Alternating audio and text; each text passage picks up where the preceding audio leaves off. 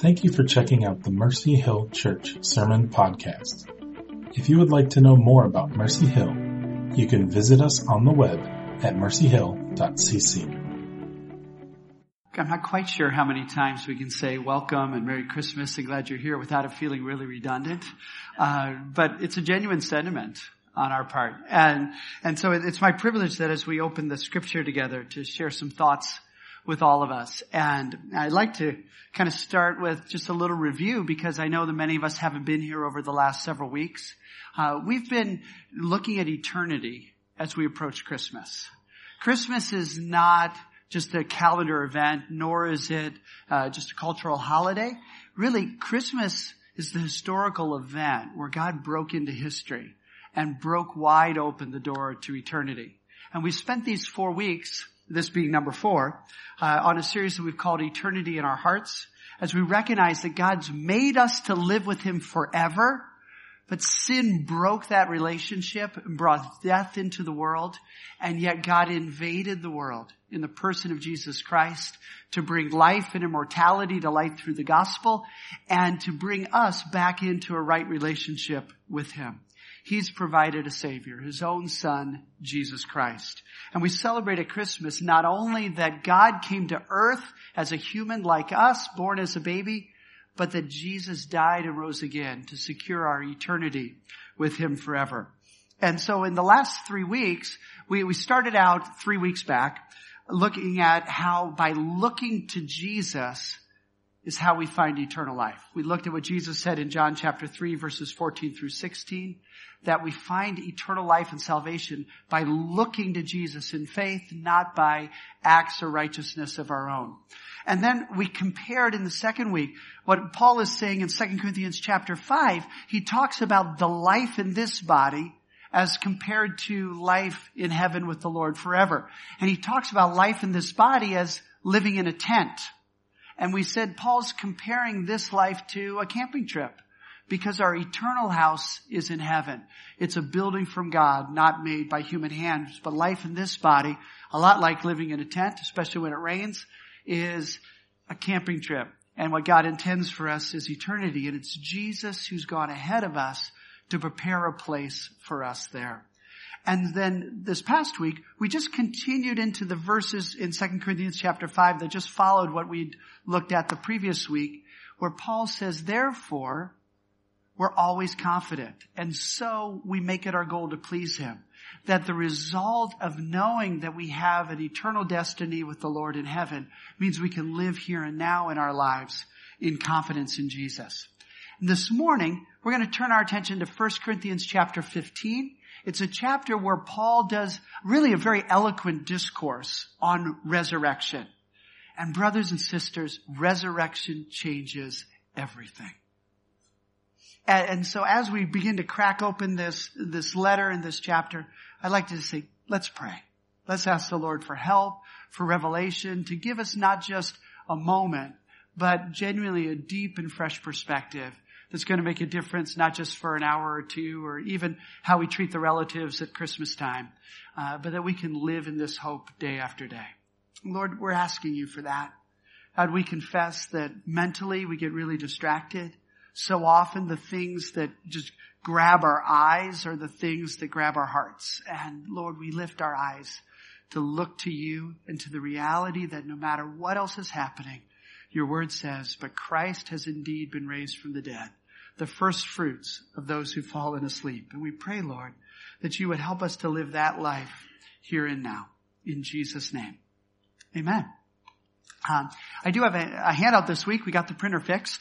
And if I could get some helpers to distribute this stack, that'd be a great help. Thanks, Joanna's grabbing those. And, and you can take these. These are suitable for framing, uh, or, or perhaps more usably fridging.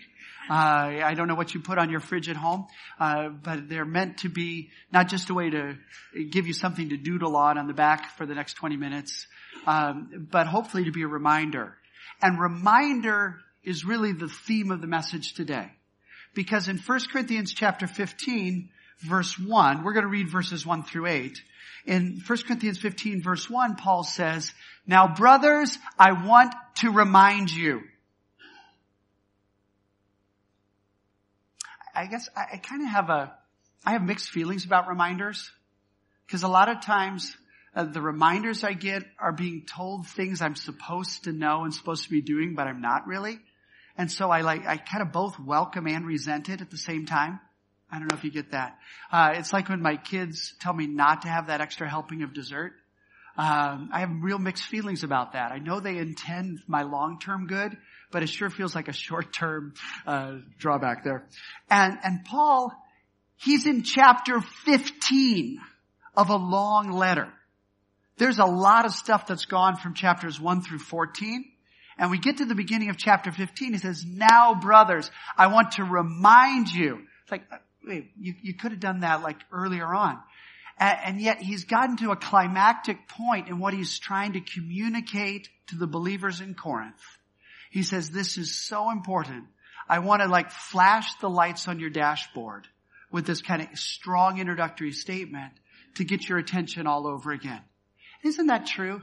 It's like for many of us, the weeks of the year where we go to church week after week, they can feel like chapters 1 through 14 where there's always something more that we're hearing about the way we're supposed to do it. And it's a fitting moment in our year, in our lives together, to have the Lord through Paul say, can I have your attention? I want to remind you of something that's fundamentally important. And here's what Paul says. Now brothers, I want to remind you of the gospel I preached to you, which you received and on which you have taken your stand. By this gospel you are saved if you hold firmly to the word I preach to you. Otherwise, you've believed in vain. For what I received, I passed on to you as of first importance. It's not just one thing among many for us. It's not just, yep, here we go, here we are again. He says, this matters. It's first importance. For what I received, I passed on to you as of first importance. Are you ready?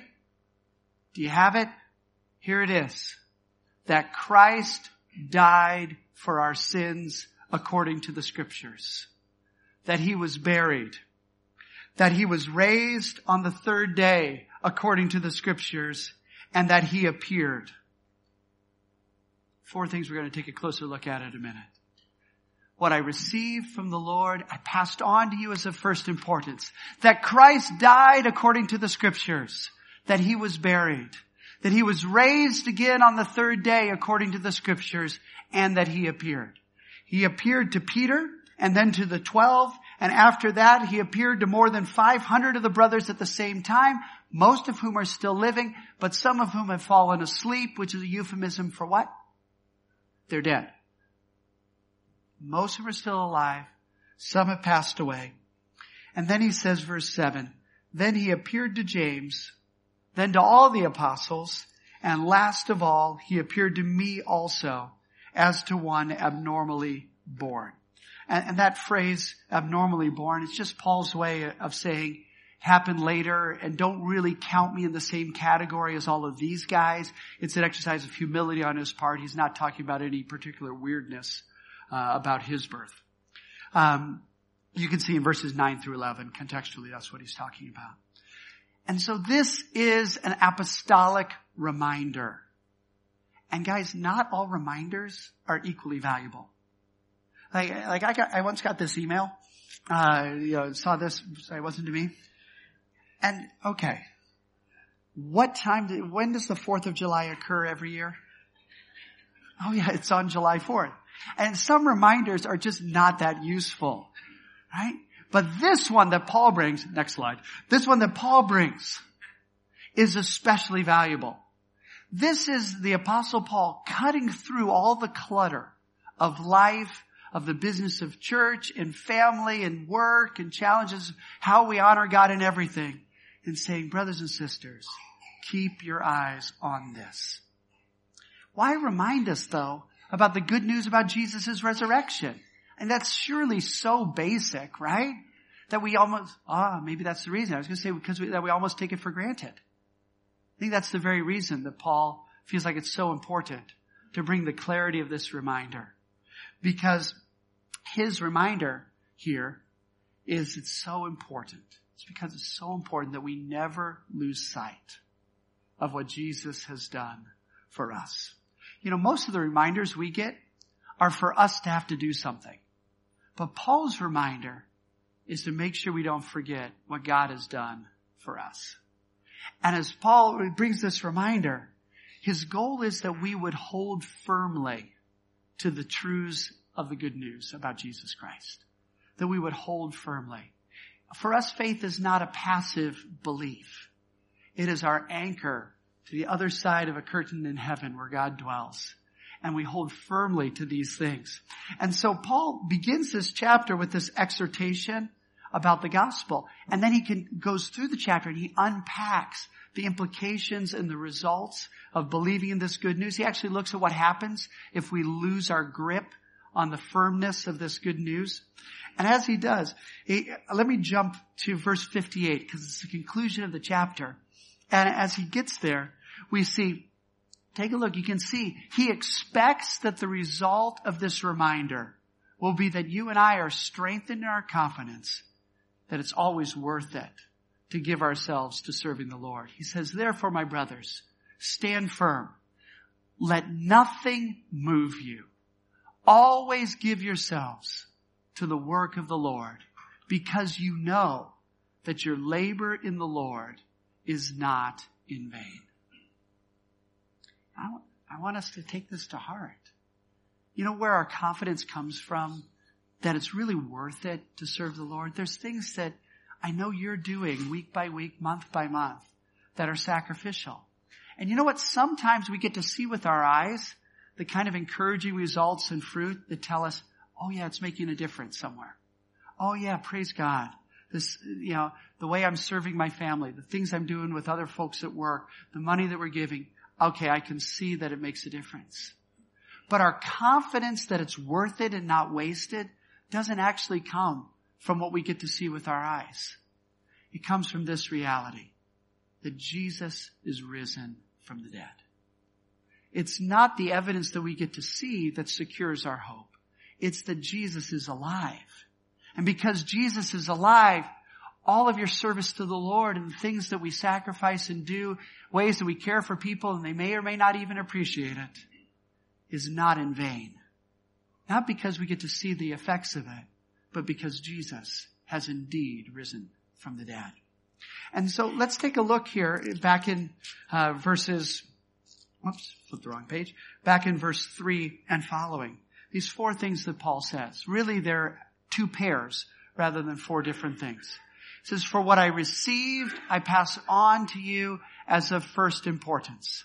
What's the first thing? Christ died for our sins. You know, I'm glad Jesus did not merely die. I'm going to die. You're going to die. Throughout history, well, everyone has died. Except for a few of us who are still here. But Christ died for our sins. A purposeful death to accomplish the promise of God. Christ died for our sins, meaning He died in my place. He died in your place. He took on Himself the sins that I have done. And he hadn't done any sins, but he died for my sins. He died for your sins, Steve. He died for each of us for our sins. And what's the second piece? I'm sorry? Second bullet point, that he was, that he was buried. And, and these actually link up together. We'll see it next. The third one is that he was raised on the third day, according to the scriptures in number four, that he appeared. These are two pairs. That he was buried and that he appeared are the evidence that he died and that he rose again. That Christ died for our sins and we know this really happened because he was buried. And he raised, he was raised on the third day according to the scriptures and we know that this happens because he appeared. There's two core pieces that Paul's getting at, and then he gives two evidential proofs that they really happen. And the cue, as you're reading the text, that these are the theologically critical pieces are, according to the scriptures, according to the scriptures. Christ died for our sins. How? According to the scriptures. He, ra- he was raised again. How? According to the scriptures. How do I know that happened? Because he was buried. How do I know that he really was raised again? Because he appeared. So there's a rhythm in what Paul is writing and he's reminding them and he's driving home that this was a historical reality. He says that he appeared to Peter and then to the twelve. And after that, there's 500 others he appeared to. And if you don't want to just take my word for it, know that most of them are still alive. I'm not making it up. And then he appeared to James, meaning the, the Lord's brother, and then to all the apostles, evidently not just 12. And last of all, he even appeared to me also. Part of why the gospel is so important to us is that these historical events are the foundation of our confidence of resurrection and eternal life. The center of this chapter, the, the verses that are in between the beginning and the end that I read to you earlier, it, Paul unpacks the re- resurrection and how it anchors our hope firmly in heaven.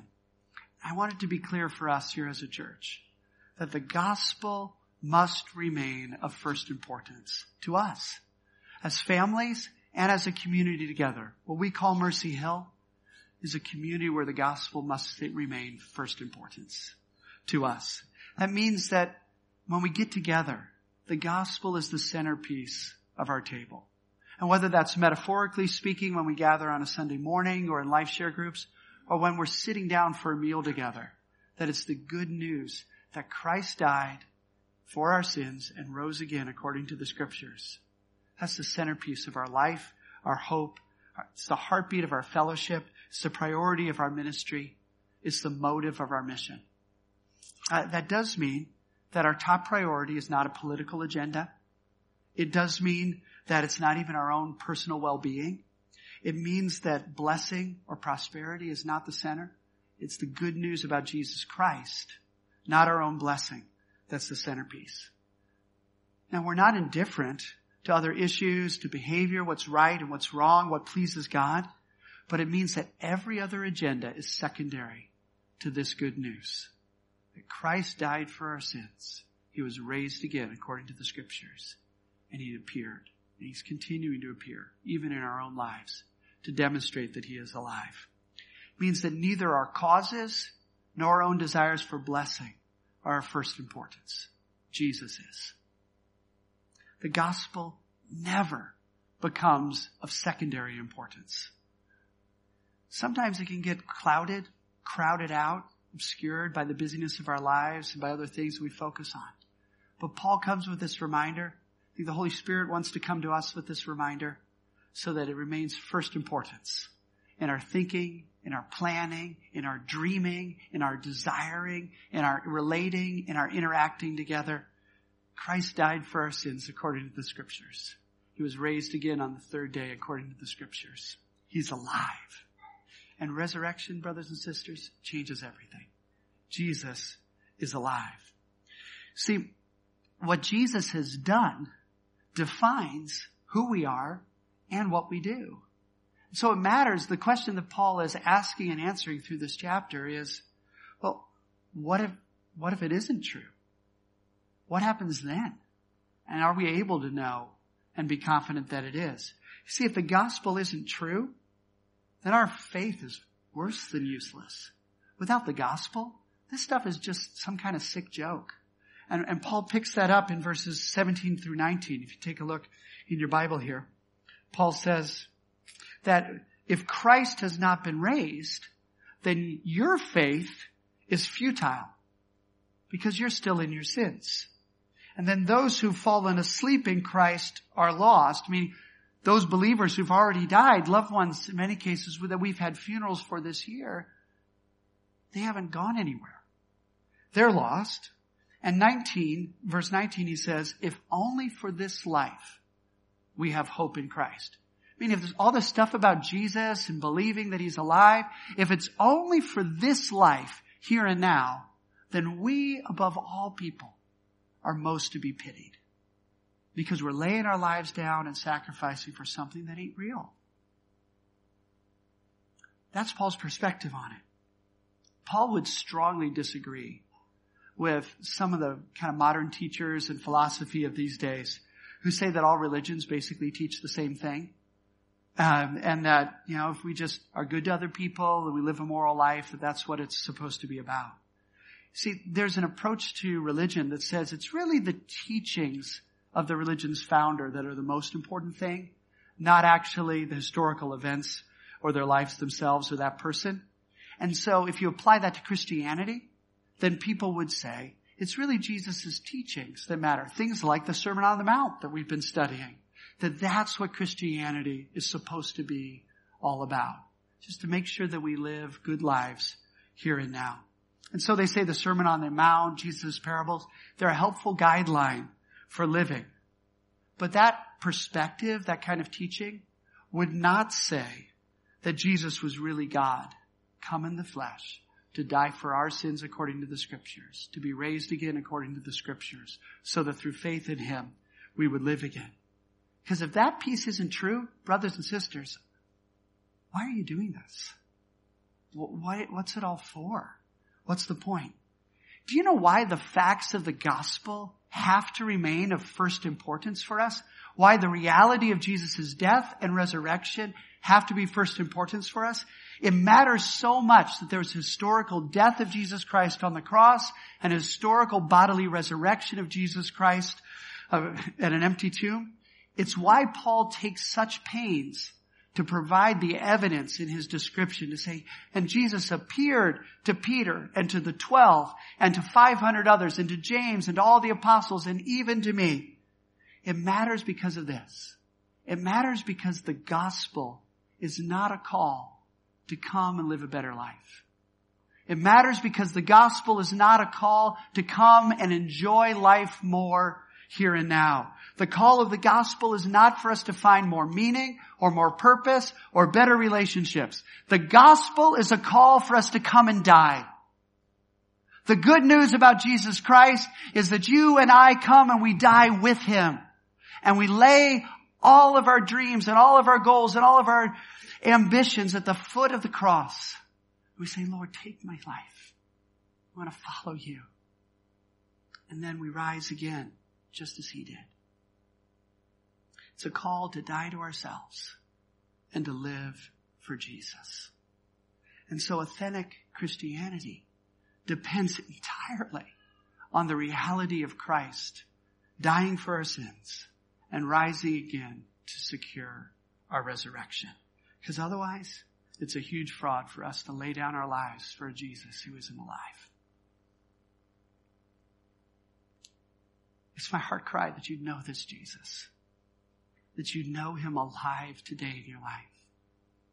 And we don't get to really enjoy that or experience that if we're just going through the motions. If we ourselves haven't come and found that the core of our faith is what Paul's describing here as being of first importance. That Christ died for my sins. Not just generically for sins in general, but for mine. And that he appeared as well. Because if only for this life we have hope in Christ, just go ahead and pity all of us who believe a lie.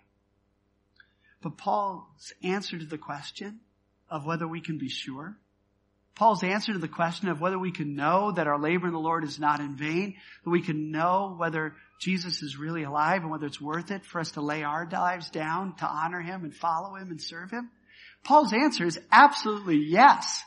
And that's what he says in the, what's the next verse. I know it's hard to keep track of where I'm tracking through this chapter, but I read verses 17 through 19. Verse 19 is where Paul says, if only for this life we have hope in Christ, then we of all men are most to be pitied. Next verse, Paul's answer to that issue is this, but Christ has indeed been raised from the dead, the first fruits of those who have fallen asleep because Christ is raised.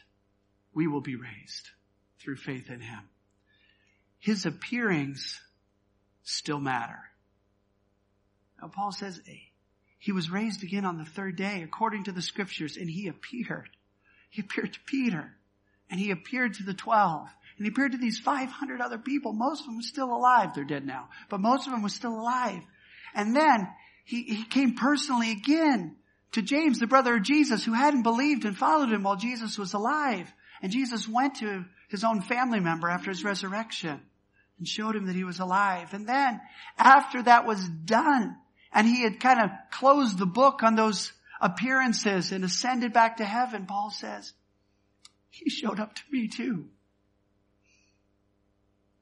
And I remember when I was in high school, an arrogant know-it-all teenager, which, you know, maybe that all goes together, doesn't it?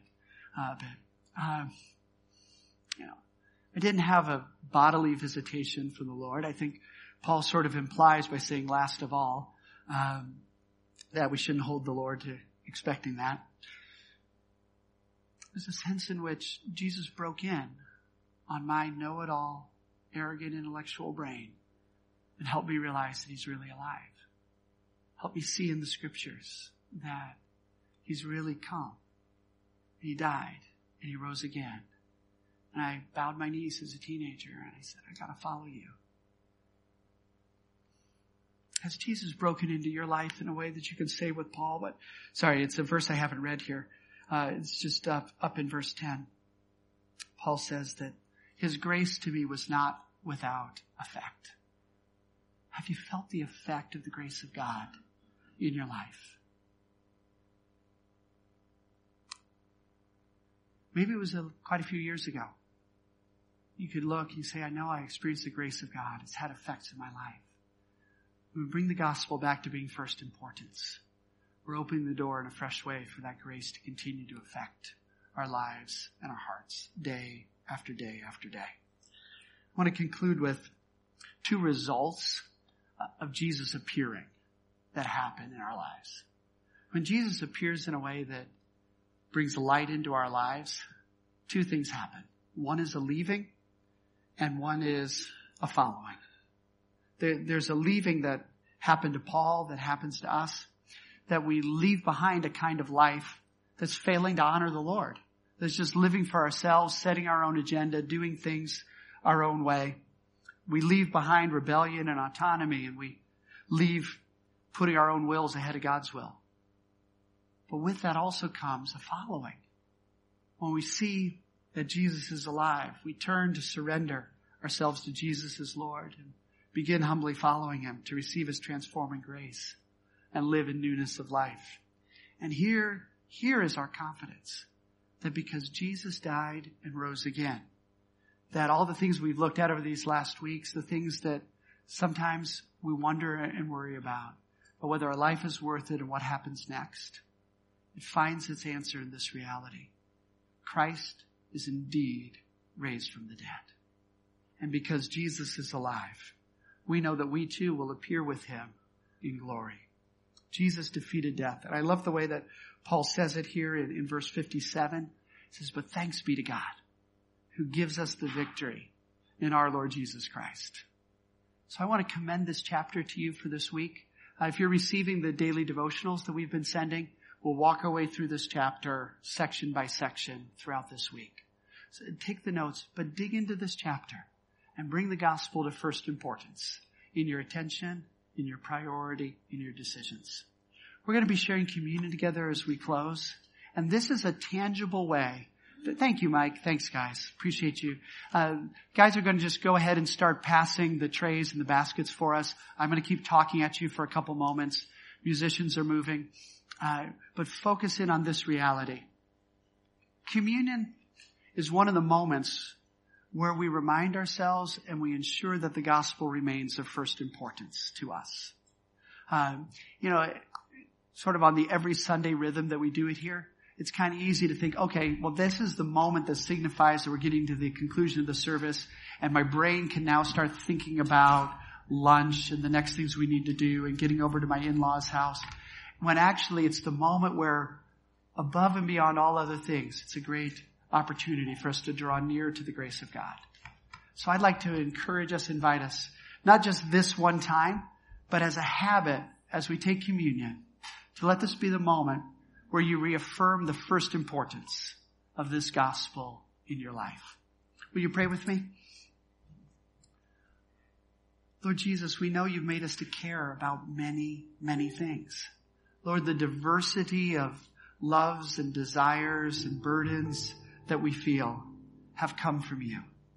And Lord, we thank you that you manage to be Lord over all of that. But Lord, we, we also admit that caring about these many things and their value really can often distract us from seeing you and remembering you in it.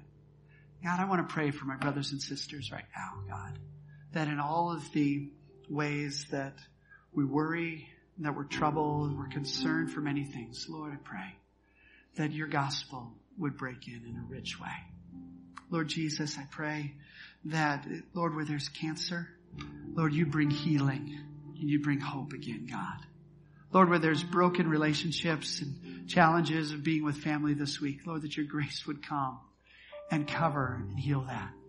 Lord, I pray that you'd make each person here, God, ones downstairs as well as those of us who are upstairs, instruments of your peace this week, instruments of your blessing, God, instruments of hope, and that the reality of resurrection would shine through us, Lord Jesus. Because Jesus, we thank you today, just now, Lord, that you did die for our sins, that you were raised again. You've secured our hope. Thank you in Jesus' name.